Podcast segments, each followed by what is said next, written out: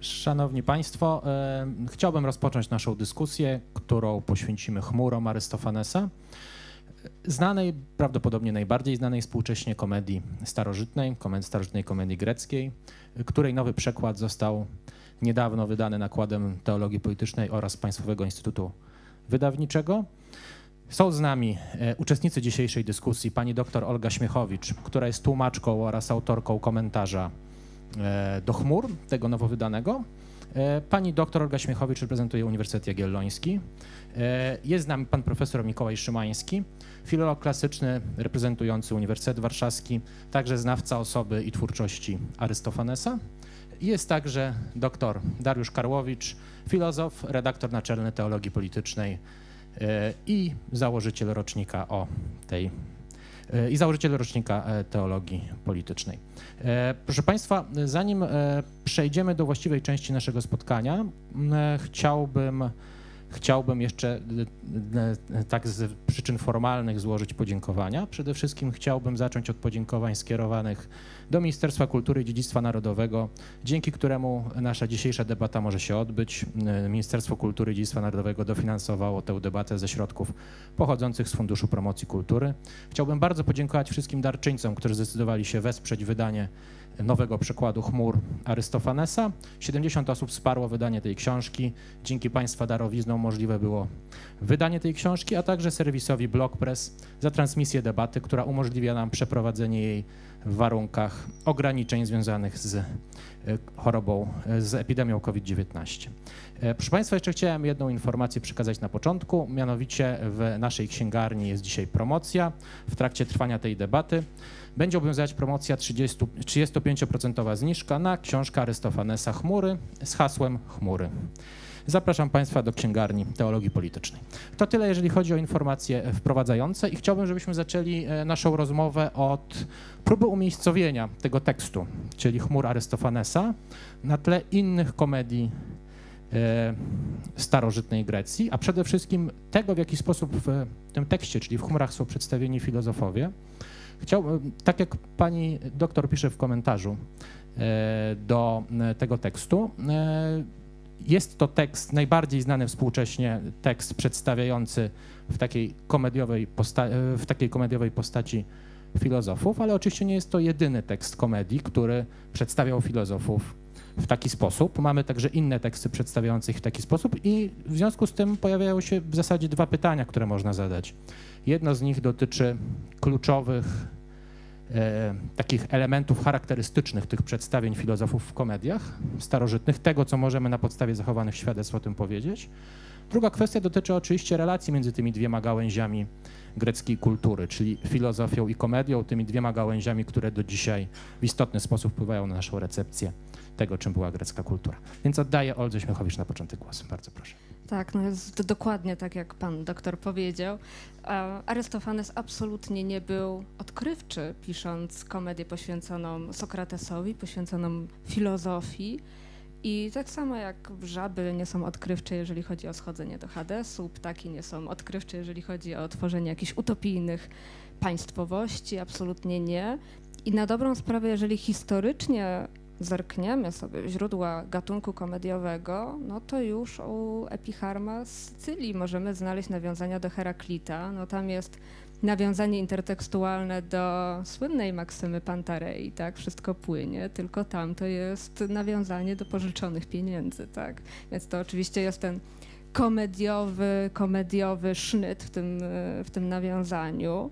Ale tak, wracając do Sokratesa i do Arystofanesa, też Arystofanes nie tylko w chmurach nawiązywał do, do tej postaci, ponieważ w ptakach, już przeze mnie wymienionych, pojawia się Sokrates, nekromanta w krainie cieniostopych, tak? czy skiapodów. Skiapodzi to jest bardziej popularna nazwa, tak? więc to nie jest też jedyny przypadek kiedy, i przykład, kiedy Sokrates pojawia się w komediopisarstwie Arystofanesa, ale to też nie jest tak, że tylko Arystofanes sobie stroił z niego żarty, bo w zachowanych fragmentach Eupolisa, no niestety nie mamy żadnej komedii Eupolisa zachowanej w całości, ale w jednym z fragmentów mamy, że Sokrates to jest żebrak. On nie umie się nawet zatroszczyć o coś tak prozaicznego jak coś do jedzenia. Tak? W innej komedii Eupolis pisał, że Sokrates to jest złodziej, który przychodzi na sympozjony i podprowadza srebrne naczynia gospodarzom, tak?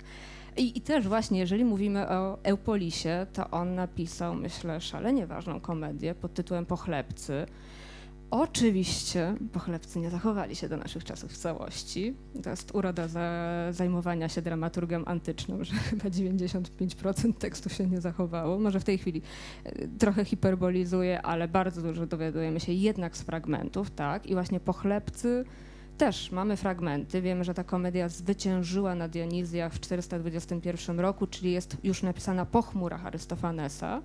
Ale właśnie, kim są ci tytułowi pochlebcy. To są sofiści. To jest chór sofistów, którzy bardzo dobrze się odnajdują w rzeczywistości, którzy potrafią wykorzystać swoją inteligencję, swoją wiedzę do zbijania majątku, tudzież do życia na czyjś koszt. Tak? I tutaj właśnie w pochlebcach Eupolisa mieliśmy taki obrazek młodego bogacza, który właśnie zaprzyjaźnił się z sofistami sofiści, utwierdzając go w jego genialności, korzystali z majątku młodego kolegi. Tak? I właśnie te zachowane fragmenty pochlebców to są fragmenty z sympozjonu, tak, że widzimy, że sofiści się świetnie bawią na konto gospodarza, tak, rachunek cały czas jest nabijany i nabijany.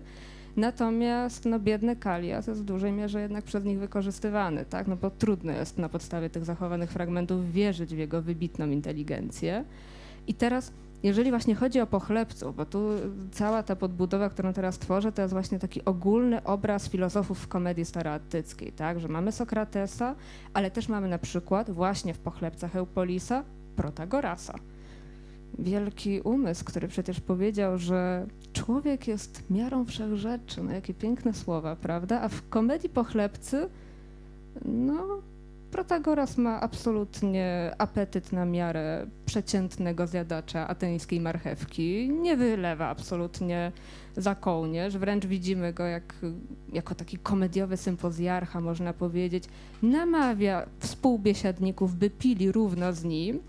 Więc ten obraz jest bardzo, bym powiedziała, a prześmiewczy, że no właśnie czym ci intelektualiści się na dobrą sprawę zajmują, tak? No po prostu piją na umór, też sobie niczego nie, nie żałując. I więc mamy tak, w komedii staratyckiej mamy oczywiście filozofów przyrody, mamy Sokratesa, mamy sofistów, mamy Protagorasa i też bardzo ciekawe mamy Pitagorejczyków, gdzie to mi się wydaje niesamowicie ciekawe przedstawienie. Oczywiście to są wnioski tylko na podstawie zachowanych fragmentów, ale Aristofon napisał komedię Pitagorejczyk i tam jest bardzo ciekawa jakby interpretacja filozofii pitagorejskiej, jakby pitagorejskiego stylu życia, ponieważ oczywiście wiemy, asceza, życie takie, poprzestawanie na małym, metempsychoza, nie jemy mięsa, no bo jedząc baraninę, nie daj Boże, zjemy swoją babcię i tak dalej, i tak dalej. Aristofon mówi w Pitagorejczyku, nie, nie, nie, nie, nie, to wcale nie jest tak. Pitagorejczyków nie stać na dobre ubranie, Pitagorejczyków nie, znać, nie stać na życie na poziomie, Pitagorejczyków nie stać na kupienie mięsa, dlatego z biedy uczynili wyższą cnotę, tak? I to jest tak naprawdę dorabianie ideologii do życia, życia w biedzie, więc tyle Arystofon, jeżeli chodzi o Pitagorejczyka, ale też jest komedia. O tak, oczywiście, ale jeżeli jeszcze właśnie chodzi o Pitagorejczyków, bo tylko skończę już myśl i będziemy yy, przechodzić dalej. Aleksis napisał komedię pod tytułem Pitagorejka. Do Pitagorejczyków, do szkoły Pitagorejczyków mogły przystępować kobiety. Niesamowite po prostu. To ja nie wiem, co się działo w, ty, w tych, nawet nie w Atenach, nie, ale w tej starożytnej Grecji. Więc tutaj jest jakby bardzo ciekawy trop. I to znowu, to, to jest taka koda bardzo świadomie przeze mnie nakreślona, bo to nas prowadzi do Spętanych Kaliasa. Kolejna komedia, która nie zachowała się w całości, ale zachował się malutki fragmencik, w którym mamy dialog. Posta jakaś postać zarzuca jakiejś dziewczynie, że no moja droga, ale to się chyba za swobodnie zachowujesz, w ogóle skąd ta twoja bezczelność i, i jakie, co ci daje prawo do takich zachowań? A ona mówi, powodem jest Sokrates. Są interpretacje, że to jest uczennica Sokratesa. Znowu bardzo ciekawe, bo raczej nie słyszeliśmy od Platona, żeby Alkibiades na przykład miał koleżanki, tak, chodząc na spotkania z Sokratesem, więc to jest bardzo ciekawy trop, więc to to jest to, jeżeli myślimy o fragmentach, o tym, co nam się zachowało, co wiemy, o przedstawienie takie tekstowe filozofów komedii staroatyckiej. Natomiast idąc dalej tropem pytania, ogólny taki obraz filozofów komedii, no to, to znowu najprościej jest wrócić do, do Sokratesa. To zawsze pytam studentów, kiedy omawiamy na zajęciach chmury i pytam, no wyobraźcie sobie, że nie wiemy nic o Sokratesie że chmury są jedynym źródłem, jakie się zachowało. Nie wiemy nic o Platonie, nie ma żadnego Platona, nie ma żadnego Ksenofonta, nic. Tylko chmury. Kto to w zasadzie jest? Oni tak patrzą, mówią, no jakiś szalony naukowiec po prostu, oderwany od rzeczywistości, zajmuje się jakimiś zupełnie absurdalnymi problemami w stylu właśnie mierzenia odległości w pchlich stopach, co jest moim zdaniem niesamowicie fantazyjnym konceptem, po prostu wspaniałym ale no właśnie, no jakaś, jakiś taki nieszkodliwy dziwak, tak? Aczkolwiek ten nieszkodliwy dziwak też ma swoją hybris, bo też zobaczmy w tekście komedii, że kiedy Strepsiades po raz pierwszy spotyka się z Sokratesem, jak go Sokrates nazywa? Czego chcesz ode mnie, efemerydonie? No nie jest to najbardziej, jakby to powiedzieć, życzliwe pierwsze, y, początek znajomości, prawda? Tak, więc tutaj mamy ten problem. Wcześniej jeszcze od ucznia słyszymy, że wiedza Sokratesa jest dostępna tylko w tajemniczonym, czyli mamy też bardzo dużą elitarność wiedzy, tak? że to jest coś, co jest dostępne tylko dla zamkniętego kręgu. I kolejna też kwestia, która no, trochę nam podjeżdża z pochlebców, prawda, że przedstawienia komediowe, no to jest właśnie, że są oderwani od rzeczywistości, traktują z góry innych, no sam fakt, że Sokrates jest zawieszony w koszu, on to oczywiście inaczej tłumaczy, prawda, ale też w pewnym momencie Strepsiades mówi, że no patrzysz na ludzi jak bogowie olimpijscy, prawda, więc tutaj jest to bardzo mocno zaznaczone, ale też jeżeli patrzymy w, pochle, w teksty, w tekst, no to, to było myślenie życzeniowe, fragmenty pochlebców, to widzimy, że ci wielcy intelektualiści, którzy chodzą z głową w chmurach nomen omen, no to zajmują się po godzinach zupełnie prozaicznymi czynnościami, typu właśnie upijanie się na sympozjonach, tak? Więc to jest też takie przedstawienie komediowe, to jest w dużej mierze takie wykolejenie właśnie tej wielkości, że czym oni się zajmują, zajęliby się kładzeniem dachu, a nie sprawdzaniem, na czym księżyc siedzi, tak? Więc to jest pokrótko, e, pokrótce, tak e, nakreślając, jak wygląda e, relacja, jakby przedstawienie filozofów komedii, no to to jest mniej więcej taki obrazek. Czyli oczywiście prześmiewczy, czyli trudno się doszukiwać poważnego przedstawienia filozofii w komedii. Nie o to chodziło w komedii. Dziękuję bardzo. Dobrze to e, zadam panu profesorowi pytanie, a później będziemy mogli przejść do polemik. E, e, panie profesorze, ja chciałbym zapytać o jedną kwestię, która pojawiła się już w tym, o czym pani doktor Śmiechowicz powiedziała, mianowicie o obraz tych znanych nam koncepcji filozoficznych, czy też zarówno oczywiście poglądów filozoficznych, jak i filozoficznego stylu życia w chmurach. E, możemy, analizując ten tekst, wyróżnić e, różne, przetworzone oczywiście na cele komedii, e, koncepcje, poglądy, znane nam zarówno od filozofów przyrody, jak i oczywiście od sofistów. Ja chciałbym się skupić na tym ostatnim kontekście ze względu na jego znaczenie dla współczesnych Arystofanesowi Aten. Arystofanes ewidentnie uważa, że, e, e, e, że działalność sofistów jest jakimś zagrożeniem, że ona w jakiś sposób zagraża Atenom. No właśnie, na czym to zagrożenie miałoby polegać? Na, przed czym Arystofanes chce przestrzec swoich widzów? Co chce im pokazać, uświadomić? Może warto zastanowić się najpierw nad tym, co nowego wnosili sofiści, na czym polegała ich niezwykłość i y, co też y, no, gorszyło w ich postępowaniu. Bo nie jest rzeczą całkiem nową uczenie ludzi przemawiania. Nawet mamy w Iliadzie, w dziewiątej księdze, wychowawcę Achillesa, Foiniksa, który mówi, że uczył Achillesa, Y, być mówcą słów i sprawcą czynów, czyli y, no, królewicz człowiek, który ma rządzić później państwem. W młodości jest uczony też przemawiania, jak na zgromadzeniu, jak przemawiać do ludzi, jak przekonywać lud, żeby był posłuszny, mimo że to wcale nie były czasy demokracji.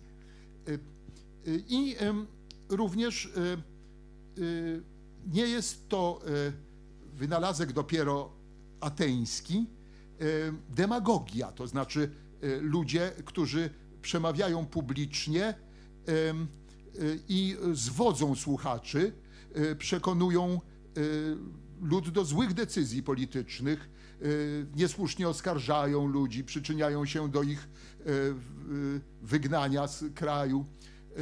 Coś takiego, no nawet u Homera mamy, nie wiem, Tersytesa, właśnie taką postać, która no, mówi w ten sposób, że chce podburzyć lud. W różnych czasach mamy skargi właśnie na takie osoby i również w Atenach była ta tradycja oskarżeń niesłusznych, właśnie przekonywania przez mówców do złych rzeczy.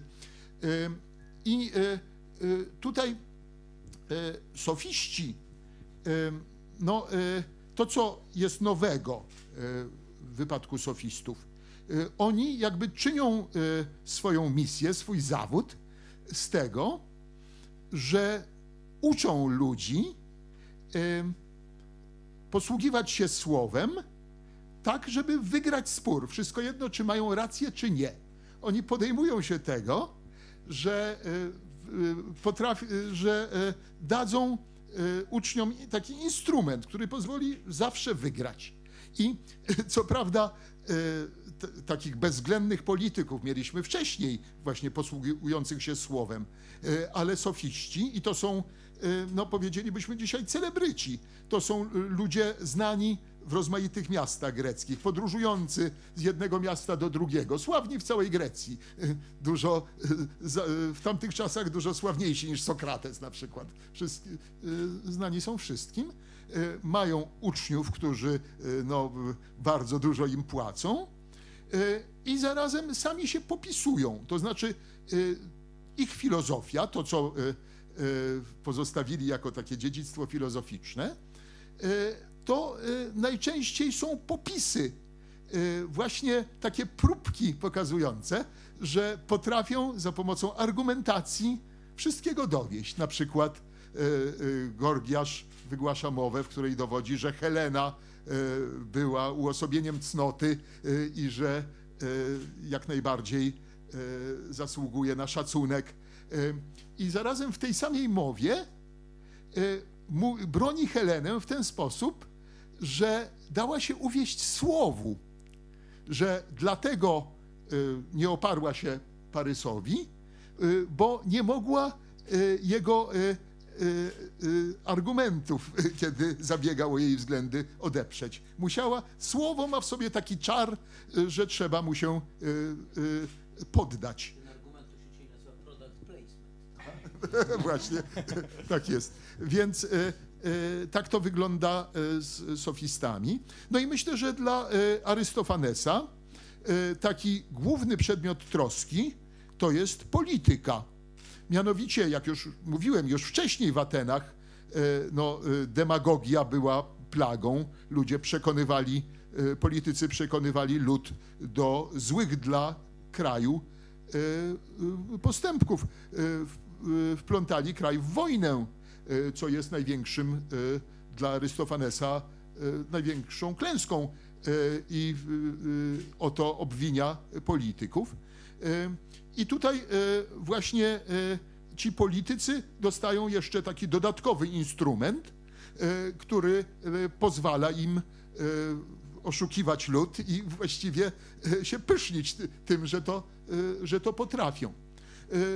No i a z drugiej strony to jest kwestia wychowania młodzieży, dlatego że to też ci młodzi ludzie, którzy dostają takie wykształcenie, później będą obywatelami, którzy będą brać udział w zgromadzeniu, głosować, decydować o, o polityce.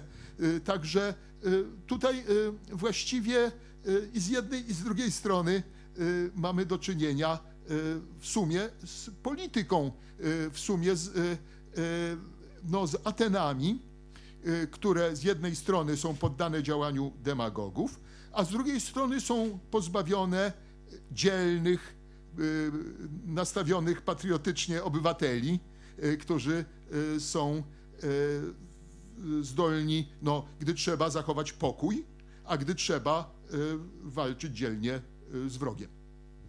Bardzo dziękuję. Doktor Dariusz Karłowicz prosił o możliwość zabrania głosu. Jak rozumiem, polemicznie za chwilę przekażę mikrofon, a zanim wprowadzę kolejny wątek do naszej dyskusji, to po prostu przekazuję tobie w zasadzie Mikołaj powiedział większość tego, co chciałem powiedzieć. Otóż upierał mi się, że ta sztuka jest bardzo serio. Właśnie w tym wymiarze. Ona ma co najmniej dwa aspekty, które czynią ją sztuką szalenie poważną. Po pierwsze, to jest właśnie ta deprawacja logosu, deprawacja y, no, publicznego dyskursu przez y, sofistów, y, która ma no, strukturę bardzo dramatyczną. Sofiści odkrywają, że proces dochodzenia do prawdy oraz proces wy wywoływania przekonań mogą zostać rozdzielone, czyli że można wywoływać przekonania, proces wywoływania w kimś przekonań może zostać całkowicie potraktowany auto, autonomicznie. To jest przenosząc to na dzisiejszą rzeczywistość, trochę tak jakby ktoś powiedział, że nie ma newsów, są tylko fake newsy, prawda? Poruszamy się w rzeczywistości, w której wszystkie istniejące w publicznym obiegu informacje w zasadzie różnią się od siebie tylko siłą perswazji, a nie stanem rzeczy. Y, o którym informują, czy y, argumenty nie odnoszą się do prawdy. To odseparowanie, odseparowanie od prawdy i od bytu y, jest czymś dramatycznym, zwłaszcza, że w tej strukturze zarzutów, która jest przedstawiona w chmurach, poprzedza ją jako warunek, no, jeśli nie ateizm, to co najmniej nowatorstwo religijne Y, które skutkuje rozmaitymi komplikacjami politycznymi bardzo dramatycznymi. Bardzo ciekawe, że sposób opowiedzenia tej historii jest taki, że warunkiem, rodzajem inicjacji, przez który musi przejść Strepsiades, kiedy pojawia się w myślarni, zanim zostanie nauczony tego, w jaki sposób ze słabszego argumentu uczynić silniejszy, warunkiem jest wyparcie się religii ojców, prawda? To jest warunek. Dlaczego? Dlatego, że bogowie warują obiektywną prawdę i sprawiedliwość. Dopiero rezygnując z tego wymiaru, można przejść do tego relatywistycznego dowodu, w którym dowodzić można wszystkiego. Zatem mamy tu dwa elementy ateizm, który likwiduje obiektywizm i dopiero później demagogię, która jest skutkiem tego stanu rzeczy. I to ateizm, albo jeśli nie ateizm, to powiadam co najmniej nowatorstwo, rezygnacja z religii przodków jest tutaj sprawą bardzo, e, bardzo zasadniczą. I Arystofanes z niezwykłą precyzją pokazuje, jakie są skutki polityczne i moralne tego stanu rzeczy. Znaczy, po pierwsze, jest to rozprzężenie struktury polityczności na poziomie mikro, na poziomie, bym tak powiedział, molekularnym. Otóż, y, no, nie wierząc w tradycyjnych bogów, nie jesteśmy w stanie utrzymać tego rodzaju metafizycznego notariatu, który istniał w Atenach, bo znika przysięga, prawda? Czyli w zasadzie polityczność na poziomie nuklearnym zanika niepodobna ustalić w sposób zobiektywizowany rzeczy nawet tak podstawowych jak sprzedaż konia, prawda, y, y, domu, winnicy, czegokolwiek. Znaczy polityczność zostaje rozprzężona. To jest zarzut, zresztą bardzo podobny do później Lokowskiego na przykład, prawda? Argument drugi, jeszcze bardziej dramatyczny, też oczywiście opowiedziany w konwencji komediowej, y, to jest całkowita relatywizacja podstawowych zasad, które, mm, y, no, których gwarantami, czy struktur norm, struktury normatywnej państwa, której gwarantami są bogowie i która jest w tej scenie pobicia ojca, prawda, mm, przez syna, który stał się już doskonałym mm, y, sofistą. No, biorąc pod uwagę, że mamy do czynienia jedną z trzech takich podstaw moralnych nakazów greckich, prawda, no to sofiści usuwają dwa z nich, cze cześć bogów, prawda, i cześć rodziców. No to to są, no to jest, to, to jest roz, roz, rozsypka, powiedziałbym, fundamentalna aksjologicznej struktury państwa. Te, tezą tej sztuki jest to, że rzeczywistość jest niemożliwa mm, po wprowadzeniu tego elementu, znaczy polityczność znanej nam postaci, prawda? Jakiejś spójności mm, no, takiej elementarnej, która pozwala na przykład warować prawo własności, budować jakiekolwiek transakcje pieniężne, no bo on tam na przykład nie, nie wie w jaki sposób zagwarantować to, że zapłaci. E, skoro nie ma na co przysiąc, no on jest jeszcze krzywo przysięzcą i dłużnikiem, więc, więc jego sytuacja jest szczególnie trudna. E, no i zostają zburzone zostają zburzone zasady. Także, także wydaje mi się, że mamy tu do czynienia jednak z bardzo po, po, poważnym kalibrem oskarżeń z punktu widzenia takiej metafizyki po, polityki, najcięższych, jakie można sobie wyobrazić. I oczywiście to jest opowiedziane w konwencji Buffo, to jasne, ale to nie znaczy, że te zarzuty są przez to niepoważne. No, szereg z nich znajdziemy w tekstach filozoficznych, y, opowiedzianych już bez tego zabawnego rozmachu, który Arystoteles ozdabia swoje argumentacje. Rzecz jest pierwsza najpowagi. Druga sprawa, dla której ten tekst jest bardzo poważny, jest taki, że y, no, jakkolwiek Olga Śmiechowicz jest niezwykłą erudycją i bardzo przekonująco mm, mm, y, pokazuje, postać Sokratesa to jest taka suma rozmaitych y, elementów, to jest taki zlepek, taki żmut rozmaitych presokratycznych elementów, prawda? Y, pokazanych poprzez ich dziwaczność, no to jednak nazywa y, tę konstrukcję imieniem y, Sokratesa. Ja myślę sobie, gdybym był pośród Twoich studentów, to bym powiedział, że to jednak nie jest tylko dziwak. Znaczy, gdybyśmy nie znali innych tekstów, to nie jest tylko dziwak. To jest człowiek szalenie niebezpieczny, prawda? To jest bezwzględnie cyniczny człowiek, który obiecuje, bo on tam bardzo chętnie deklaruje Strepsiadesowi, że jak to było u Sandauera, że z długów, co mnie u ciebie zaciągał, płacić nie będziesz musiał ni szelonga, prawda? Więc to jest ta deklaracja, mm, y, którą na starcie Sokrates mm, składa jako obietnicę swojemu uczniowi. No to przecież my mówimy tutaj o tak naprawdę całkowitym zdemolowaniu struktury sądów, prawda? Bo my myśląc o polityce ateńskiej myślimy przede wszystkim o pnyksie, prawda? I o przemawianiu. Ale nie pamiętamy mm, o tym, że tutaj uwaga mm, Strepsiadesa nie łączy się z nadzieją na uzyskanie chwały mówcy czy politycznymi sukcesami. Mm, on chce zostać doskonałym demagogiem po to, żeby y, nie musieć płacić długów które pozaciągał u obywateli. Także mamy tu do czynienia, no mówiąc krótko, co najmniej z kradzieżą i oszustwem, prawda? To jest intencja, którą zresztą y, y, no, tu w sukurs idą te obietnice, które w y, dumalni czy myślarni natychmiast usłyszy. Także mamy do czynienia z kreaturą jednak wyjątkowo paskudną, oczywiście śmieszną przy okazji. No, kiedy kogoś próbujemy zdezawuować, to E, czynienie go śmiesznym jest oczywiście jednym z naturalnych mm, e, od, od, od, od, odruchów, retorycznych. No i oczywiście trzecia bardzo poważna sprawa jest taka, że, że Platon y, y, tę sztukę traktuje z niezwykłą powagą. Y, I nie tylko w jednym miejscu, ale właściwie cała konstrukcja mowy w obronie Sokratesa jest zbudowana na koncepcie dwuoskarżeń dwóch oskarżeń, prawda? Tego, które znamy w dwóch redakcjach prawdziwego, złożonego e, przed sądem ateńskim, ale mówi jeszcze o walce z cieniem i o tym oskarżeniu, które poprzedzało. I to jest właśnie w sposób niepodlegający wątpliwości mm, uczynienie, zresztą niezwykle paradoksalne i niesprawiedliwie uczynienie Sokratesa tym, kim nie był, po pierwsze, czyli filozofem przyrody. No przecież przełom sokratejski polega właśnie na odejściu od zainteresowania tymi zagadnieniami, które pochłaniały filozofów go poprzedzających, prawda? Czyli, no ale tu mielibyśmy do czynienia jeszcze właśnie z niewinną zmianą, prawda? No powiedzmy, uczynić z kogoś kimś, kim nie był, nie jest to rzecz wyjątkowa dla komedii ani straszna, ale co więcej, uczynienie go kimś, kogo całe życie zwalczał, czyli sofistą, prawda? I to jest rzecz już rzeczywiście zdumiewająca.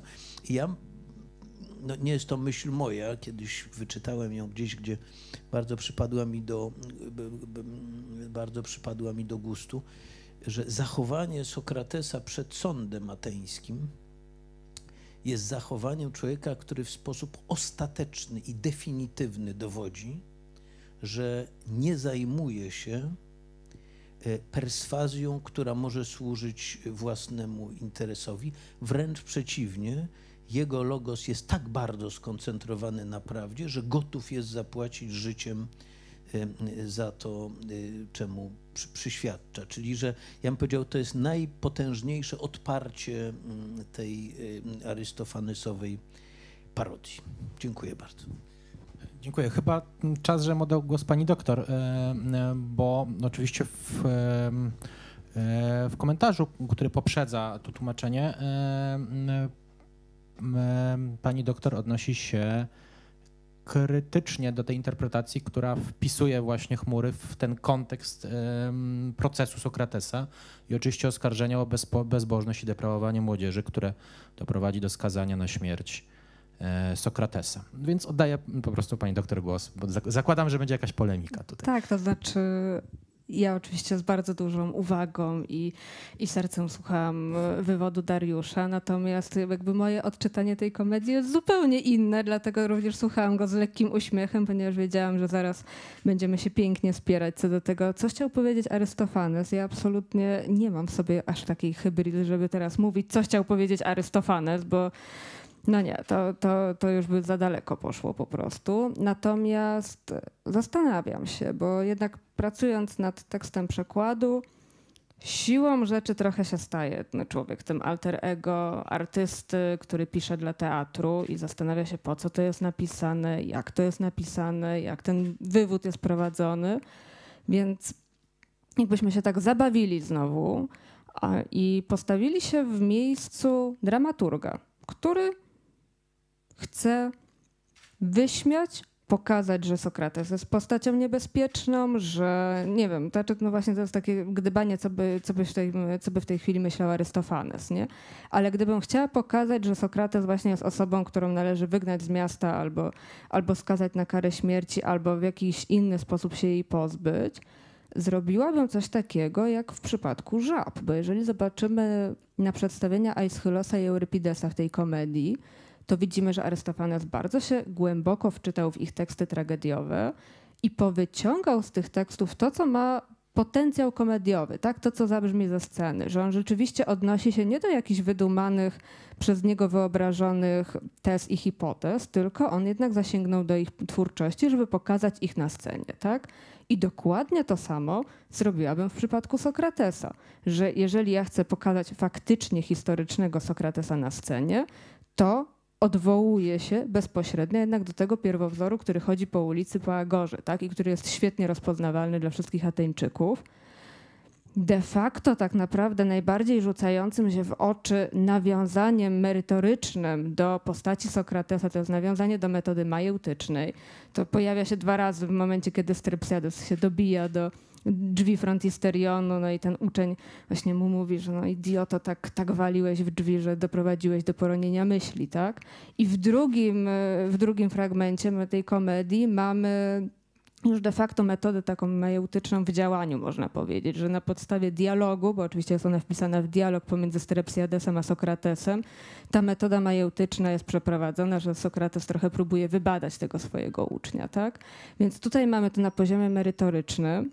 Natomiast cała reszta no to są właśnie nawiązania przede wszystkim w wypowiedziach Sokratesa jednak do filozofów przyrody, do sofistów, to są w wypowiedziach niesprawiedliwego logosu, Ale właśnie, to co właśnie Darek powiedział, że Sokrates się nie zajmował filozofami przyrody. No ale to, czy to jest oczywiście u Platona w Fedonie? Pra, nie, w Fedonie on właśnie opowiada o swoich początkach filozoficznych, że właśnie na początku była filozofia przyrody, że potem Anaksymander i teoria rozumu.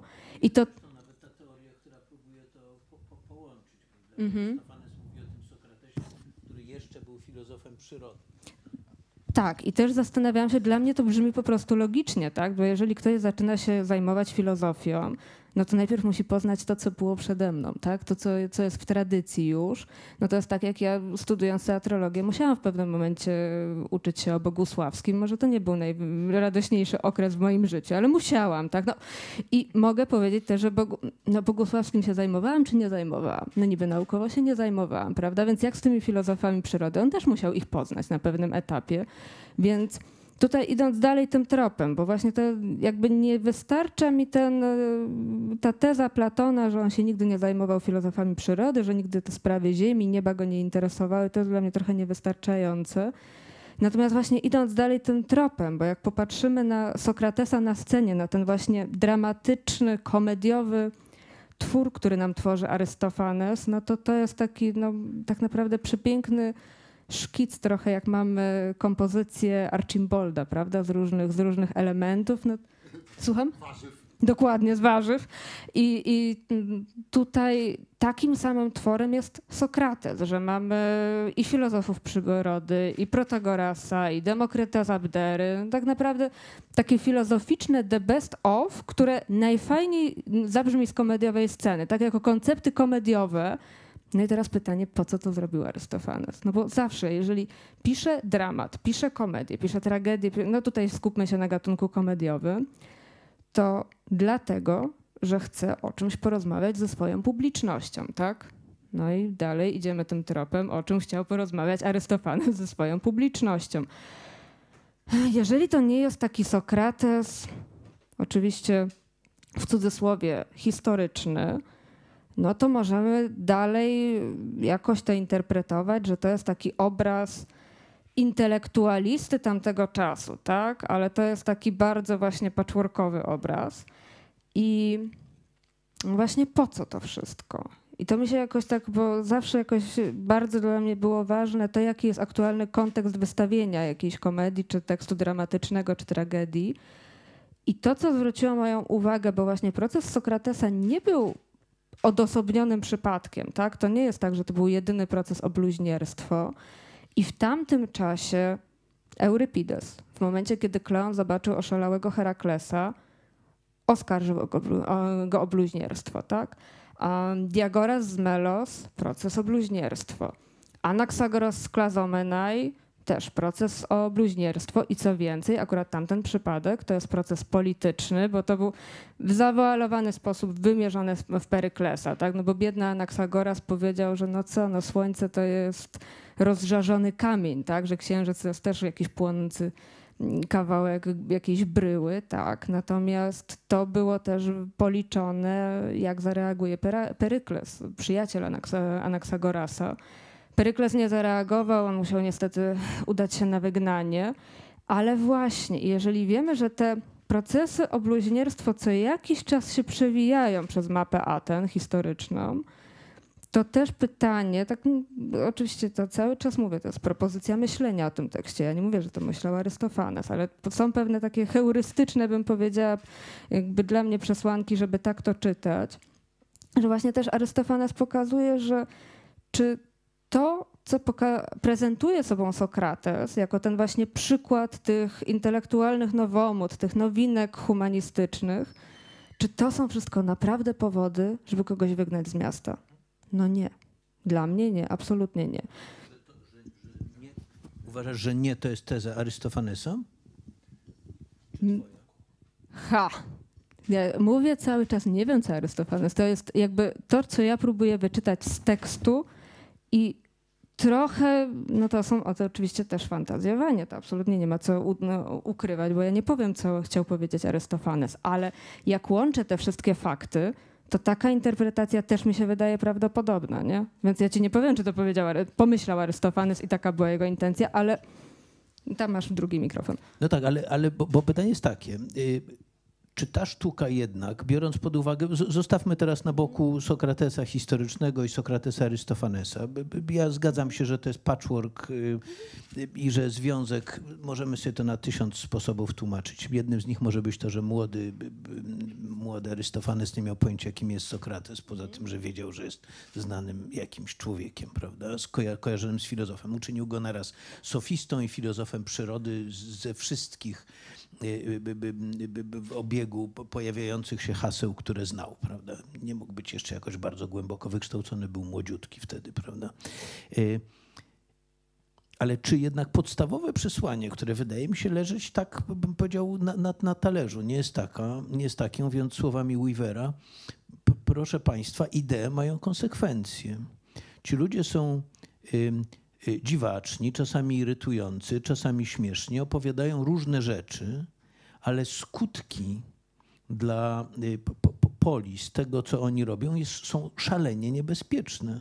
Znaczy skutkują unieważnieniem polityczności i unieważnieniem struktury moralnej w polis, prawda? Są tak niebezpieczni, też komediowa scena spalenia myślarni na końcu, która w ogóle nie jest zbyt fajna, mówiąc szczerze. Znaczy, no jednak taki pomysł, że y, na końcu zrobimy taki y, zabawny dowcip, że mm, y, tego nieprzyjemnego, głupkowatego i cwanego antybohatera, to sobie po prostu spalimy razem z jego kolegami. No to, nie, to nie, nie, nie jest bardzo sympatyczny koncept komediowy, tak bym powiedział. Zwłaszcza, że mocno osadzony w realiach, na co sama zwróca, zwracasz uwagę.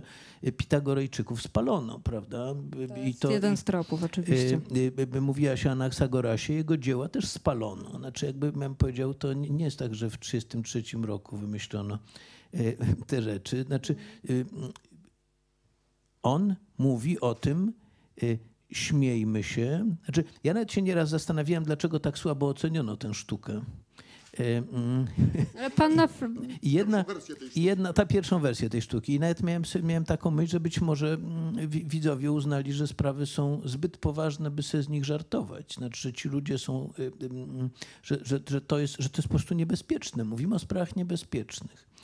Y, mm, mm, mm. Więc ja mam wrażenie, że tutaj taki wątek przestrogi y, y, przed niebezpiecznymi, jakkolwiek śmiesznymi ludźmi jest bardzo wyraźny, no bo jednak skutki są straszne. No jest całkowita demoralizacja syna.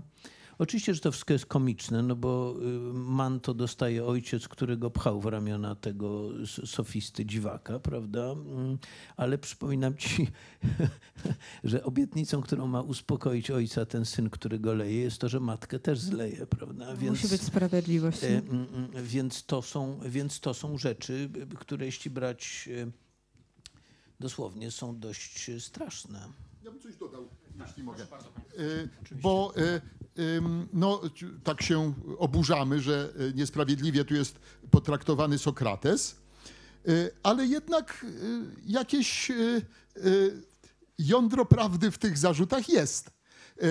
Otóż Sokrates wprowadza przełom w dotychczasowej edukacji. Dotychczas, przynajmniej tradycyjnie, uczono młodych ludzi, Y, jak przy, y, postępować sprawiedliwie, przyzwoicie, y, w sposób taki, że czy rodzice, czy nauczyciele wpajali w nich pewne, pewną moralność. Oni musieli być posłuszni, słuchać się rodziców, nauczycieli, trenerów na, na palestrze. A Sokrates wprowadza inną metodę, metodę dyskusji. Otóż e, e, no, e, my wiemy, że ta dyskusja ma prowadzić tych młodych ludzi do wniosków jak najbardziej godnych pochwały, do podziwu dla sprawiedliwości, przyzwoitości postępowania, no ogólnie mówiąc dla cnoty. Ale to już y, jest wynik dyskusji, co, co jest niebezpieczne, bo dy, często, no nie wiem, u Platona na przykład, może mniej u Ksenofonta, ale te wywody, które prowadzą do tych godnych pochwały wniosków, są dosyć karkołomne. Y, y, po drodze jest bardzo wiele takich zwrotów w dyskusji. Przeciwnik musi ustępować, zgadzać się, na, przyjmować dziwne założenia.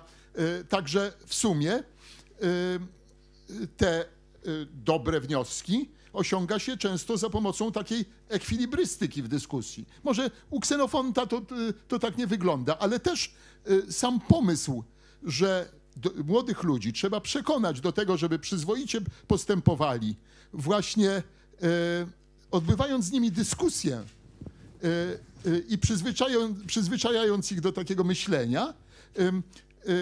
Pamiętajmy jeszcze, że na przykład u Platona, jak go czytamy, no to ta dyskusja jest właściwie z góry wyreżyserowana często rozmówca mówi, tak, Sokratesie, masz rację, Sokratesie, e, ale e, e, tak, tak już mamy w takiej gotowej książce, prawda? Natomiast prowadzona przez Sokratesa jakby na żywo dyskusja, no, mogła się wydawać niebezpieczna, dlatego że dawała tym dyskutantom pole, no, może dojdą do innego wniosku, może się nie zgodzą Y, to, y, to właśnie jest jakiś taki wyłom w tradycji y, kształcenia młodzieży co mogło się wydawać niebezpieczne. Mhm. Znaczy, bardzo mi się ta myśl podoba, bo to jest rzeczywiście tak, kiedyś powiedziałem żartem, że uczono, Arystofanes lubił ten model, uczono religii WF-u wcześniej, prawda? To, to były te, religia była miejscem, gdzie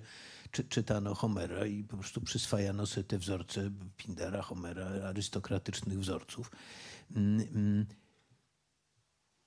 Wraz z Sokratesem pojawia się, on tego tak nie nazywa, ale to słowo pojawia się u Platona, idea filozofii jako nawrócenia. E, o tym niebezpieczeństwie, o którym wspominasz, Platon pisze wprost w prawach. Żeby kogoś nawrócić, trzeba go najpierw wykoleić. No, trzeba go z istniejących, trzeba go z tych kolejn, którymi jedzie, wyrwać. E, czy zawsze uda się potem wprowadzić go w te prawidłowe, zdaniem mędrca, który go poprowadzi? Ilu nie trafi, mm, wy, wypadnie z tych tradycyjnych kolejn, a nie trafi na drogę sprawiedliwości? Ilu ma się słowem alkibiadesów przy takim procesie, prawda? Trudno powiedzieć. Platon o tym z dużą troską i obawą pisze w prawach. To jest bardzo ryzykowny proces, bo przecież filozofia brana y, y, dosłownie jako idea nawrócenia na dobro stawiała przede wszystkim, i to był jej punkt wyjścia, pod znakiem zapytania no, rzecz, i to jest szalenie gorszące, tu się zgadzam, stawiała pod znakiem zapytania to, co powszechnie przyjęte i odziedziczone. Prawda? Czyli ta jakby podstawowym wzorcem wychowania wcześniejszego było, było osadzenie ludzi w tym, co przynieśli ojcowie. E, podstawowym punktem wyjścia filozoficznej edukacji było postawienie pod znakiem zapytania tego, co powszechnie przyjęte za dobro. Prawda? E, w, w praktyce filozoficznej wyglądało to tak, że Sokrates w obecności uczniów, choć pieniędzy od nich nie brał, asystującej młodzieży, no, chodził po Atenach no i robił sobie żarty z, znakomitości rozmaitych, wypytując ich o różne sprawy. No pytanie znakomitego generała wielkiej sławy o to, co to jest męstwo, żeby po pół godzinie mm, przy rechocie zebranej młodzieży było widać, że on nie jest w stanie powiedzieć, co to jest męstwo, prawda? Pytanie kapłana o to, co to jest pobożność, żeby się zorientować po godzinie, że bredzi, prawda? I że sam sobie, sam sobie przeczy. Y, y, no, to były takie działania, które też miały młodzieży pokazać, że trzeba szukać głębiej, prawda? Ale ilu z nich odeszło wyłącznie w przeświadczeniu, że ci, na których zdawało się można polegać, to kretyni, prawda? I że w ogóle wszystko jest nic nie warte i że lepiej właśnie zabawić się na sympozjonie, a potem sprofanować jakieś jakieś tak, czemu nie, prawda? Albo wybrać się do Persów i tam zrobić karierę, prawda? Znaczy, no to, to, to, to, to ryzyko istnieje, także ja się zgadzam, y, że Sokrates sam w sobie nie jest rzecz jasna z perspektywy y, ateńskiej polityki postacią nieproblemową, prawda? Znaczy takie spojrzenie, w którym w którym y, rozdanie tych ról, gdzie wszystko co dobrze jest u Sokratysa, wszystko co źle u ateńskiego de, de, de, demosu wydaje się być dość komiksowym zabiegiem. Mm, nie byłaby to postać tak ciekawa, gdyby to było tak proste. Y, natomiast rzeczywiście no tu paradoks polega na tym, że akurat gdy idzie o te zarzuty, no to to ja bym powiedział, paradoks polega na tym, że Arystofanes i Sokrates są niesłychanie zgodni e, w krytycznym podejściu do sofistów, prawda? Także powiedziałaś kiedyś w, w, w, rozmowie, kiedyśmy się zastanawiali, bo wcześniej już o tym rozmawialiśmy, czy rzeczywiście można brać to za oskarżenie i Olga powiedziała wtedy, że no, w uczcie są w komitywie Arystofanes i Sokrates, więc być może więc być może mm, nie miał mu wcale y, za złe tej komedii. Ja znam sporo pisarzy, którzy się nie lubią, a wódkę z sobą piją. Są tacy więc, którzy się nie lubią. Właśnie, więc, więc ja bym powiedział, tutaj oczywiście to nie jest argument rozstrzygający, chociaż koniecznie trzeba go wziąć pod uwagę. Nawet politykom to się zdarza podjęliśmy już e, w naszej dyskusji, wydaje się, że, że udało się już dużo na ten temat powiedzieć. Kwestie, jedną z kwestii fundamentalnych dla tego tekstu, obok kwestii obrazu Sokratesa, czyli kwestii wychowania. E, spór między sprawiedliwym i niesprawiedliwym argumentem jest de facto sporem, w którym dochodzą po prostu do głosu dwa, dwa paradygmaty wychowania, dwa też modele kształcenia obywatela. E, pani doktor, jeżeli mógłbym zadać pytanie o to, w jaki sposób wokół tych problemów, które, jak sądzę teraz, te, te, o których dyskutowaliśmy głównie w odniesieniu jednak do Platona i do jego obrazu Sokratesa, w jaki sposób wobec nich by się spozycjonował Arystofanes? Czy nie jestem pewna, czy dobrze zrozumiałam pytanie, czyli chodzi o, no właśnie, o ideału jakby, znaczy właśnie mm, ideału wychowania wobec Arystofanesa, bo, e. podług Arystofanesa, bo nie jestem pewna, e, czy dobrze złapałam. Coś takiego, tak, myślę, że o to mm -hmm. chodzi, tak możemy, tak moglibyśmy... Czy jaka jest recepta Arystofanesa, tak, jaka jest jak należy kształtować kryzys, młodzież? Dokładnie. Mm -hmm.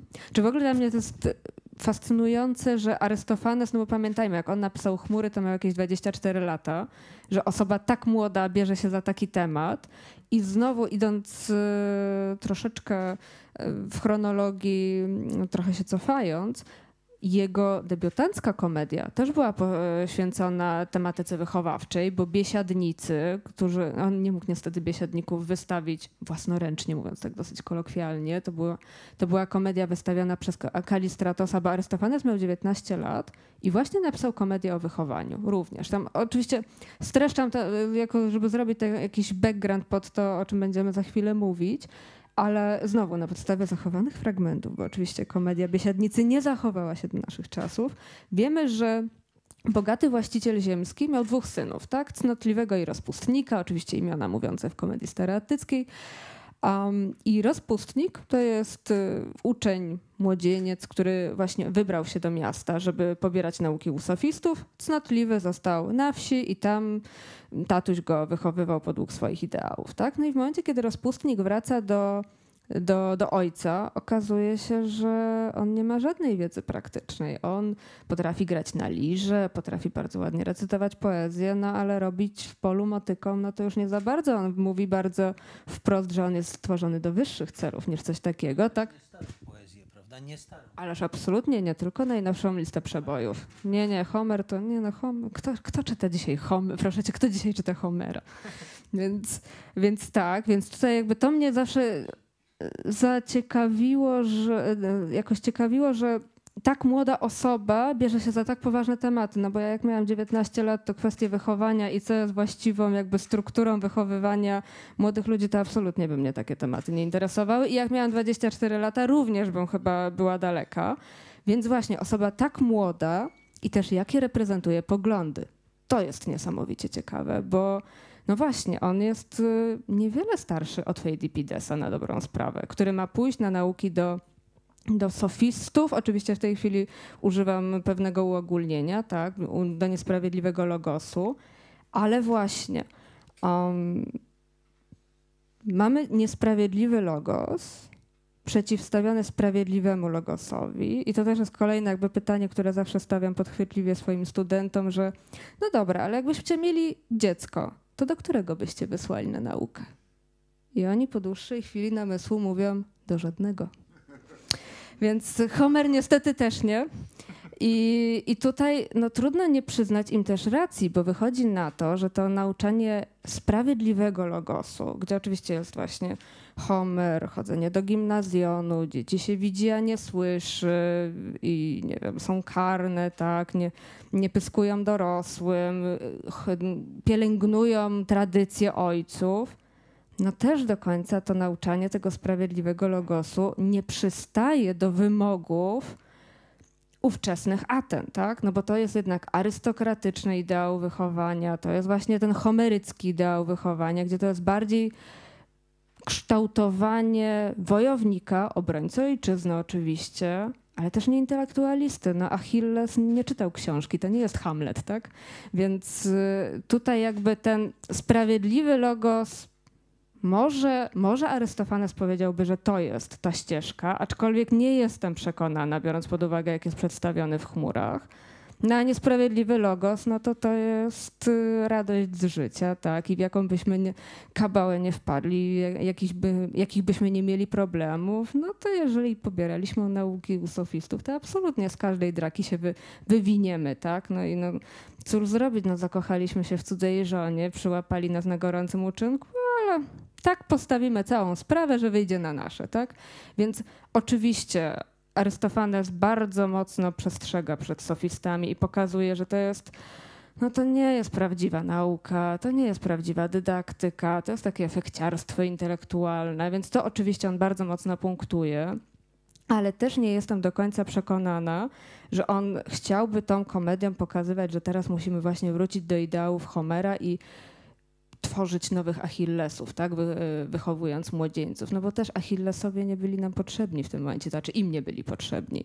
Więc nie widzę jakiejś idealnej recepty, szczerze mówiąc, ani w tej komedii, ani w żadnej innej, bo później ten, te, ten temat też powróci przecież w żabach. I w momencie, kiedy też Aeschylus się przechwala, że no, moi widzowie, ja napełniłem ich aresem, tak? Każdy szedł bronić ojczyzny.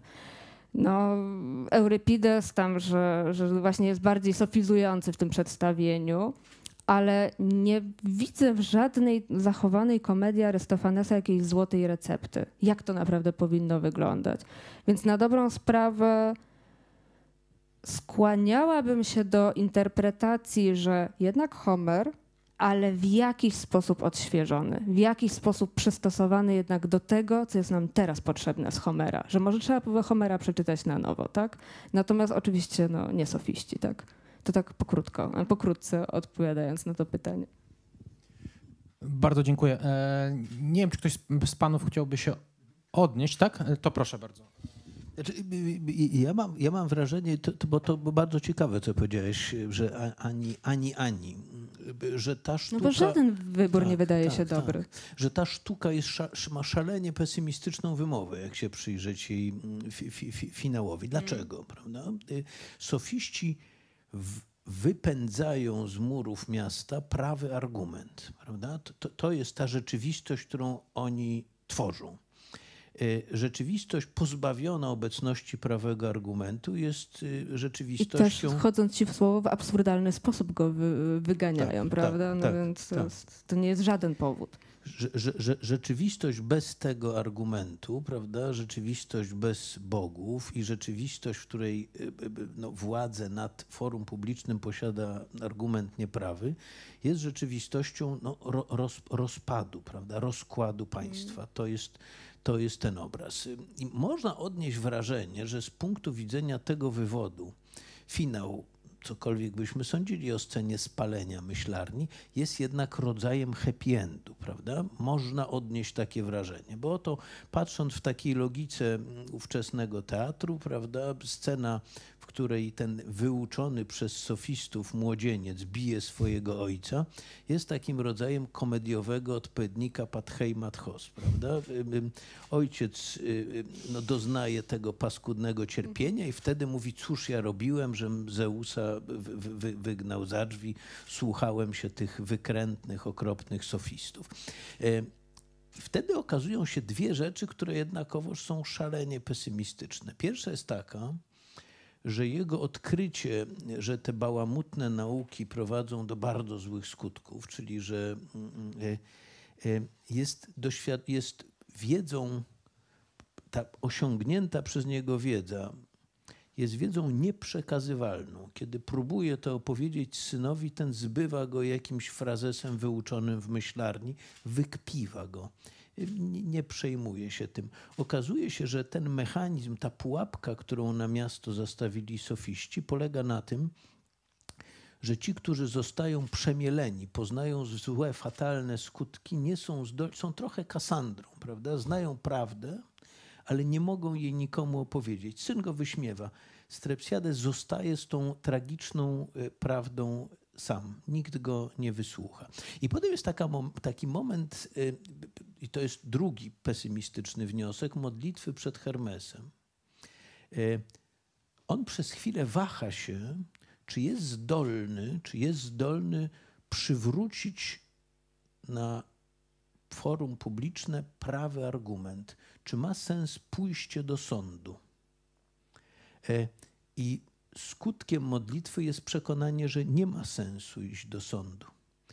Innymi słowy, że prawego argumentu niepodobna przywrócić już do miasta. Został trwale wygnany. Jedyne, co zostaje, to przemoc.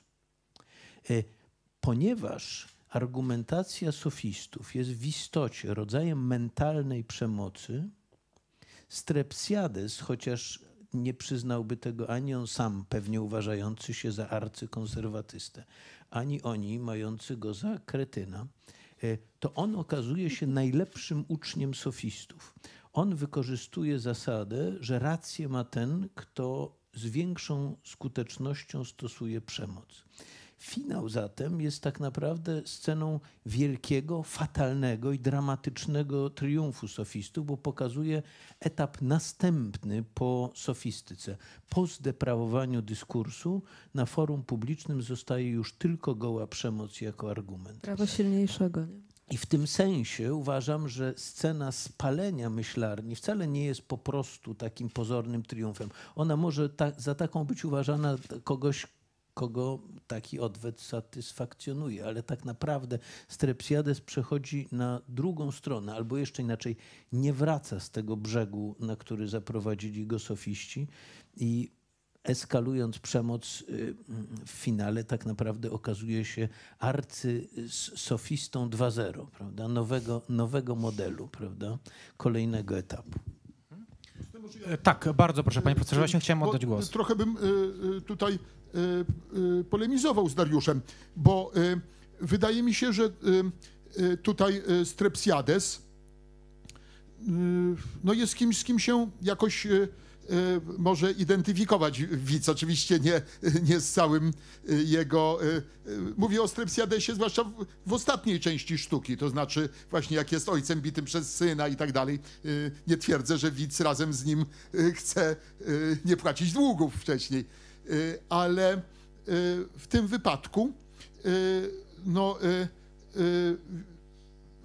jest to Strepsiadesa można uogólnić, że w ogóle Ateńczycy przestaną znosić właśnie sofistów, demagogów i że w pewnym momencie zobaczą, że przez nich doznają krzywdy, że są przez nich bici właśnie, że źle się dzieje w państwie za ich sprawą.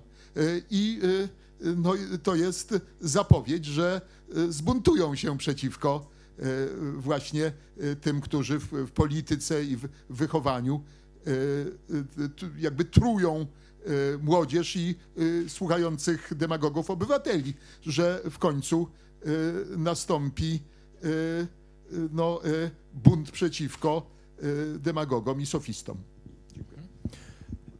Ja chciałbym jeszcze może zwrócić uwagę na jeden aspekt zakończenia i to byłaby prawdopodobnie ostatnia kwestia, którą byśmy podjęli, chciałbym z Państwem podjąć w trakcie tej dyskusji. E, oczywiście e, jak najbardziej możemy i sądzę, że warto kontynuować e, ten wątek, czyli wątek spalenia myślarni, natomiast tam w zakończeniu pojawia się jeszcze taka bardzo charakter, takie bardzo charakterystyczne odwrócenie relacji między chmurami a Strepsiadesem, które też, jak sądzę, może nam coś istotnego powiedzieć o wymowie tego tekstu. Odwrócenie relacji, y, no jak wiemy oczywiście y, ta inicjacja Strepsiadesa Frontes y, w myślarni, ona rozpoczyna się od tego, że chmury składają mu pewne obietnice. Natomiast kończy się na e, zdaniu, które teraz przytoczę. Mm, gdy Strepsiades, oczywiście pobity przez Feidipidesa, e, narzeka na swój los, e, chmury mówią następująco. Zawsze tak robimy. Gdy widzimy, że ktoś ma słabość do haniebnych czynów, strącamy go w nieszczęście, niech się nauczy lęku przed bogami. No właśnie, jakie znaczenie ten lęk przed bogami ma dla wymowy tego tekstu? Lęk przed bogami. Znaczy ja patrzyłam na Dariusza, ponieważ wiem, że to jest jego ulubiony temat, więc myślałam, że może on będzie chciał się wypowiedzieć, ale w ogóle mam wrażenie, że przedstawienie chmur, no bo też pytanie, to jest też kolejne pytanie, które często zadaję i sobie, i studentom, i tak naprawdę nie wiemy, dlaczego to są chmury.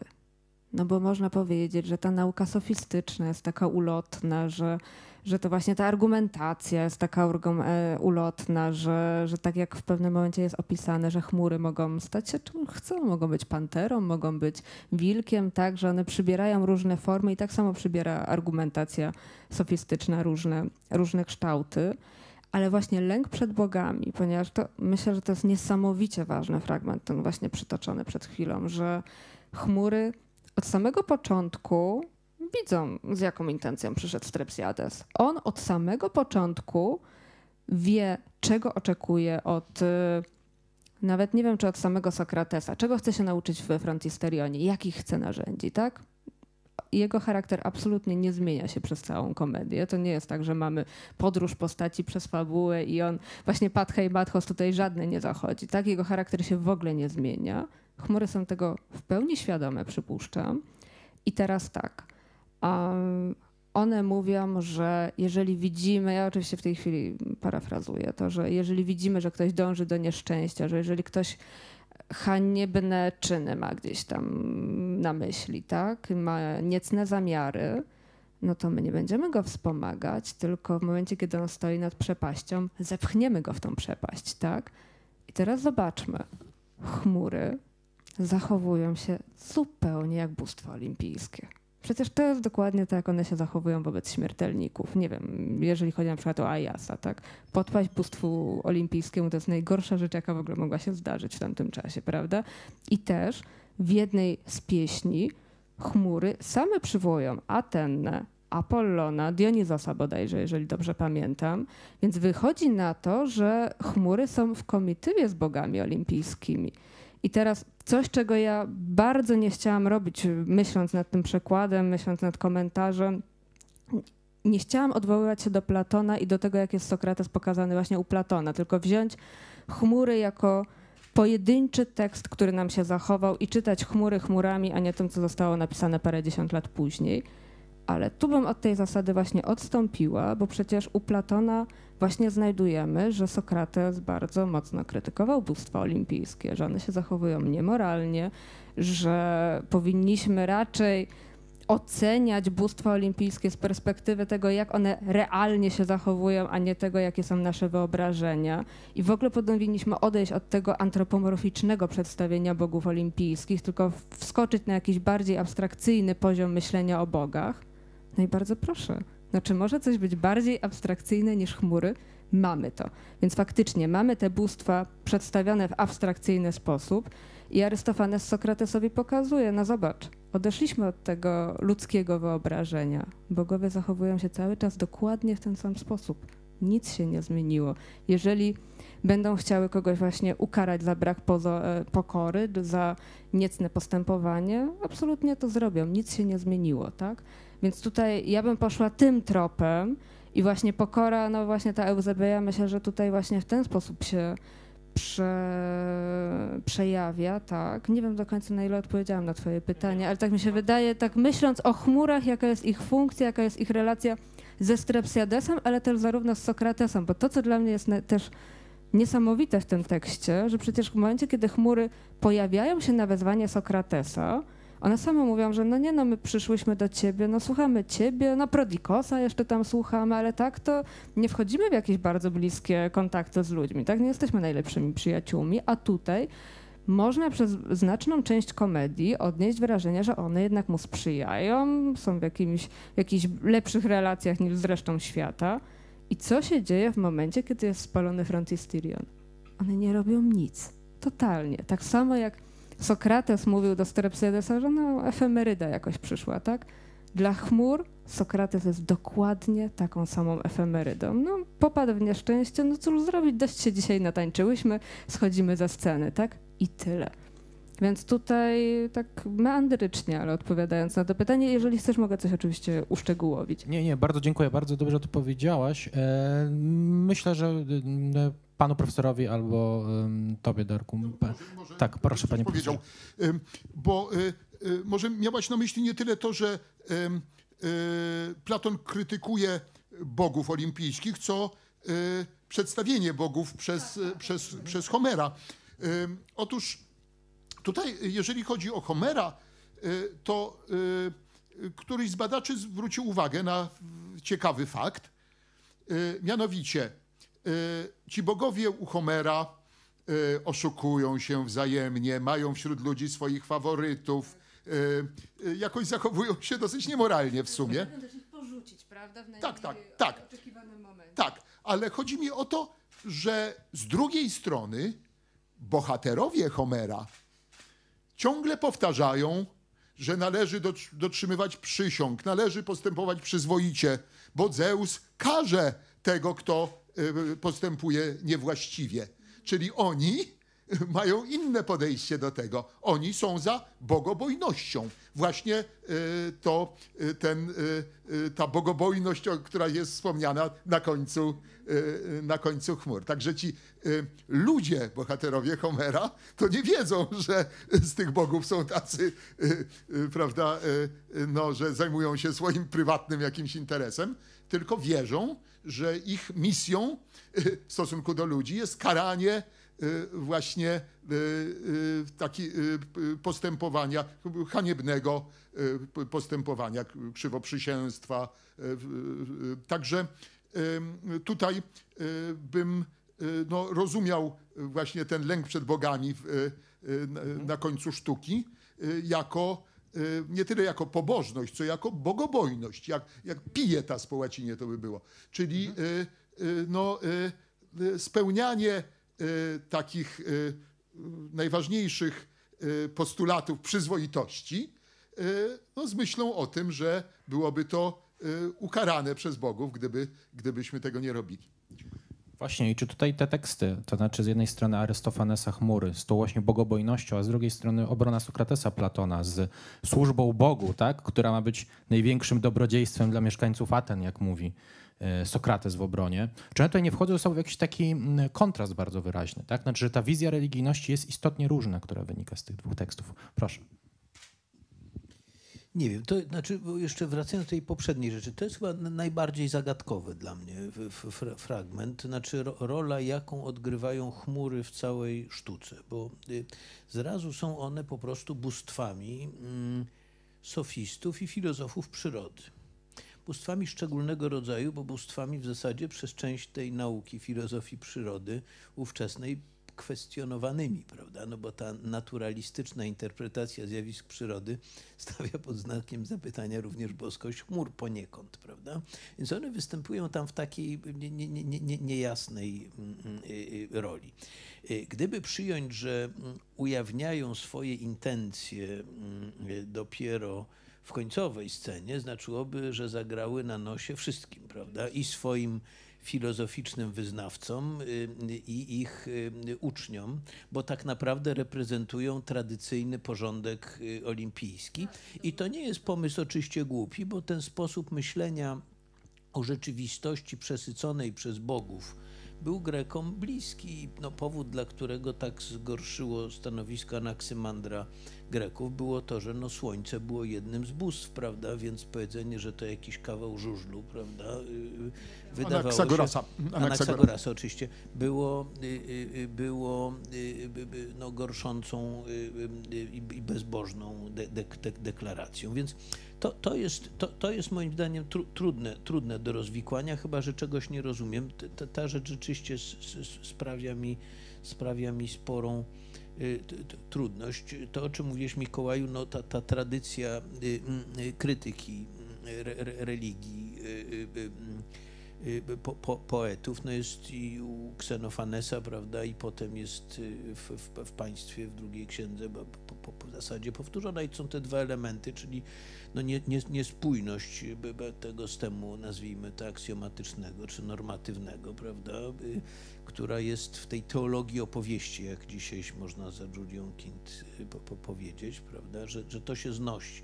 Tam podaje cały szereg tych niemoralnych albo sprzecznych przykładów, no cała sukcesja, prawda, mm, z ojcobójstwami, prawda, aż po Zeusa, mm, nie wiem, spór Hery z Hefajstosem i y, y, wojna bogów, no to są rzeczy, których on się bardzo obawia, bo niosą w sobie jakiś potencjał aksjologiczny straszny, mm, z punktu widzenia etyki państwowej. Z drugiej strony oczywiście jest właśnie tak, jak mówisz, że nikomu to nie przeszkadza i wydaje mi się, że to też jest bardzo mocno utrwalone przekonanie pośród Greków, że źródłem norm które wcale nie są szczególnie sprzeczne wewnętrznie, są bogowie, prawda? Znaczy, że to tak jak mówiłeś, że bohaterowie Homera nie mają problemu z pogodzeniem faktu tej niespójności zachowań bogów, o której być może nie wiedzą po prostu, bo wie o tym wszechwiedzący nar narrator tylko.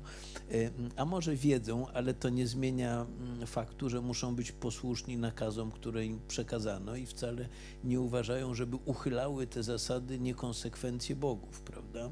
Raczej wydaje mi się rzeczywiście, że czymś, czego Platon nie chce już rozumieć, jest fakt, że w tej no, wielorakości opowieści, w tej jej rozmaitości, tej polifoniczności jest taki sygnał, który grecka religijność przyjmowała jako, jako przejaw czegoś, co uważała, i to też nie, nie jest myśl moja, y, za no, fundament tej religijności, czyli świadomość ograniczalności naszego poznania. Znaczy to, że te rozmaite epifanie bóstwa ujawniają się nam w opowieściach, w historiach, w rytuałach jako wewnętrznie niezgodne, nie jest y, czymś, co moglibyśmy zarzucać bo, bo, Bogom, prawda? Jest po prostu świadectwem jakiejś naszej nieporadności.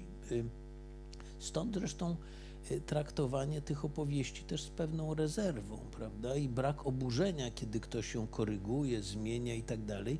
Bo moim zdaniem jest jednak ta świadomość, że mamy do czynienia z czymś, co jest ludzką opowieścią, ludzkim sposobem, sposobem radzenia sobie z tym, co ze strony bóstwa do nas dociera, jest bardzo, bardzo głęboko zakorzeniona. Także filozofowie wkraczając taką potrzebą uporządkowania czegoś, prawdopodobnie rozwiązują problem, którego być może przed sofistami nie było. Znaczy, że wcale nikt nie uważał, że krzywoprzysięstwo Boga usprawiedliwia krzywoprzysięstwo ludzi. To był rodzaj do, domniemania, prawda? To właśnie wtedy, kiedy, kiedy już ten logos wtargnął w ten obszar religii, co zrobili sofiści. Wtedy można było, jak w tym przykładzie tutaj w chmurach, tłumaczyć y, y, y, cudzołóstwo zdradami Zeusa, prawda? Ale tak, tak, tak. Ale czy rzeczywiście ktoś wcześniej w literaturze, to musiał Państwa spytać, wpadł na taki pomysł, by usprawiedliwiać swoją niedoskonałość niedoskonałością bogów przed sofistami? Wydaje mi się, nie zachodzi. Bo tak robi oczywiście w Hipolicie Fedra, ale to już są tak. czasy sofistów, tak, jak najbardziej. Są, prawda? Bo wcześniej nie, nie wydaje mi się, żeby ten rodzaj zarzutów, który Ksenofanes y, y, y, wydobywa i Platon, był, był rzeczywiście jakąś, no gdzieś w czymś odzwierciedloną taką, nie powiedzieć, nawykiem moralnym, czy takim formą usprawiedliwienia. Ktoś z Państwa chciałby jeszcze zabrać głos, się odnieść do czegoś, co padło przed chwilą? Jeżeli nie, to będziemy, myślę, kończyli, ale to w takim razie bardzo proszę. No, przede wszystkim chciałem bardzo podziękować e, za tę e, książkę, bo to jest, e, no muszę powiedzieć, zawsze, zawsze to jest wielkie, zawsze to jest wielkie święto, jak powstaje tłumaczenie. To uważam jest znakomite, bardzo ciekawe. Poprosiliśmy w teologii politycznej o rzecz taką no, wymagającą i kunsztu ogromnego, ale i też pewnego samoograniczenia, więc bardzo jestem za to wdzięczny, bo zależało nam na tłumaczeniu e, no czasem się tak mówi, nie, cokolwiek to znaczy filologicznym, bardzo bliskim tekstowi i rzeczywiście y, bardzo za to dziękuję. Y, wiem, że trzeba powściągnąć czasem chęci pióro, mm, żeby, mm, no właśnie, rymować jak Sandauer mm. albo, albo wejść w teatralny rytm jak nie Antoni Libera w swoich bardzo teatralnych, fantastycznych tłumaczeniach, bardzo rzetelnie trzymając się tekstu. Wydaje mi się, że takich tłumaczeń nam trochę brakuje. One są oczywiście zawsze interpretacjami, w tym wypadku wydaje mi się niezwykle ciekawymi. Y, wstęp, którym opatrzyłaś tę książkę też jest y, rzeczą właściwie bez bez precedensu, bo zebrałaś tu no, z, z niezwykłą y, erudycją y, no, nieprawdopodobny zupełnie przekrój wątków, do których, o których mógł myśleć siedzący wśród widowni erudyta, znający na wylot filozofię presokratyków. I to zarówno na poziomie anegdot filozoficznych, jak i jak i nauczania. I rzeczywiście widać tutaj wielki kunszt młodego Arystofanesa, który z ogromną swobodą się w tej materii porusza. Za to też bardzo dziękuję, bo to jest zawsze nadzwyczaj ważne, mówię to z perspektywy filozofa.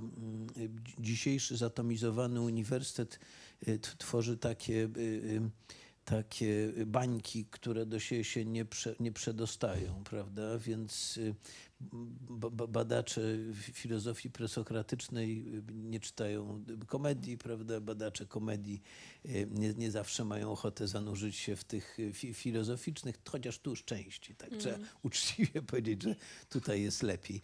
Więc to jest, więc to jest fantastyczne. No i bardzo dziękuję też za taką no, bardzo spójną wykładnię. Mm, możemy się zgadzać, nie zgadzać, na tym polega ta cudowna Na dobrą sprawę nie będziemy, nigdy nie, nie stwierdzimy, co powie, chciał powiedzieć Arystofanes. Nie, to my możemy dawać tylko już propozycje myślenia i, i, bawić się tymi tekstami, bo myślę właśnie, że to jest najfajniejsze. Nie? I bardzo mi się podoba to, że my się nie zgadzamy co do niektórych jego założeń, ale ja myślę, że to jest po prostu doświetlenie z innej perspektywy, z innej optyki. A co naprawdę chciał powiedzieć Arystofanes, no to ja się zawsze śmieję, ponieważ ja się Arystofanesem już prawie 15 lat zajmuję i zawsze mówię, że no to jest mój najdłuższy związek z mężczyzną, ale nie jestem aż tak bezczelna, żeby mówić, co on chciał powiedzieć, więc, więc no niestety tutaj też no, powściągnę tą, tą pychę w tym momencie, ale to też Dariuszowi się należą ogromne podziękowania, bo on miał ogromną cierpliwość też do mnie, bo ja wcale nie podeszłam euforycznie do, do tego pomysłu, ponieważ ja wtedy też miałam pracować nad innym, nad spektaklem po prostu, tak, nad wystawieniem ptaków, żeby było śmieszniej. I przyszła pandemia i teatry zamknięto i ja miałam czas i już nie miałam wymówki, żeby powiedzieć, że nie, słuchaj, jak ja siedzę na próbach, to nie dam rady po prostu. A tu okazało się, że ja mam bardzo dużo czasu właśnie, żeby tym się zająć i faktycznie to, co Darek powiedział, że w tym przypadku tłumaczenie pełni jakby funkcję służebną wobec komentarza, tak? bo to zgodziliśmy się na samym początku i to też było pomysł Dariusza, żeby kluczową kwestią był komentarz, tak, żeby powyciągać te wszystkie nawiązania filozoficzne właśnie, które są w tekście, a które no, nie wybrzmią tak w tekście przypisów, prawda? Więc tutaj to też Dariuszowi się ogromne podziękowania w tym momencie należą. To, jest część naszego pro, pro, projektu, żeby przetłumaczyć ponownie i zebrać źródła do badań nad Sokratesem, więc mm. to, to, to źródło jest jednym z tych najtrudniejszych, najbardziej kłopotliwych. Nie twierdzę, że platońskie są mniej kłopotliwe, ale, ale ta robota trwa. Bardzo dziękuję za, za udział. Oddaję Tomkowi. E, ja też chciałem bardzo podziękować e, Państwu za wzięcie udziału w dzisiejszej dyskusji. Państwu, którzy nas śledzili, także chciałem bardzo podziękować za to. No niestety jeszcze nie możemy się spotykać tutaj. Mam nadzieję, że to niedługo już będzie możliwe, ale jeszcze przez pewien czas musimy się wstrzymać z, z organizacją spotkań z udziałem publiczności. Ja na końcu chciałem jeszcze powiedzieć kilka rzeczy. Ponownie chciałem podziękować Ministerstwu Kultury i Dziedzictwa Narodowego, dzięki któremu, dzięki dotacji od Ministerstwa Kultury i Dziedzictwa Narodowego nasze spotkanie mogło się odbyć. Chciałem także e, podziękować darczyńcom, którzy wsparli wydanie tej książki, serwisowi Blogpress za to, że transmitował na żywo nasze spotkanie. I jeszcze na końcu chciałem zachęcić wszystkich Państwa do tego, aby wesprzeć zbiórkę na teologię polityczną co tydzień. To jest tygodnik, internetowy tygodnik idei, który wydajemy już od kwietnia 2016 roku, więc niedługo będzie 6 lat. Tak, 305 e, numer się ukazał. To już jest oczywiście e, tak takie pismo, które weszło na trwałe w tę panoramę naszych działań jako teologii politycznej. Zachęcam do tego, żeby tę zbiórkę trwającą jeszcze do końca tygodnia e, wesprzeć i bardzo proszę o Państwa hojność w tym zakresie. I raz jeszcze bardzo dziękuję wszystkim Państwu i także Państwu, którzy nas śledzili.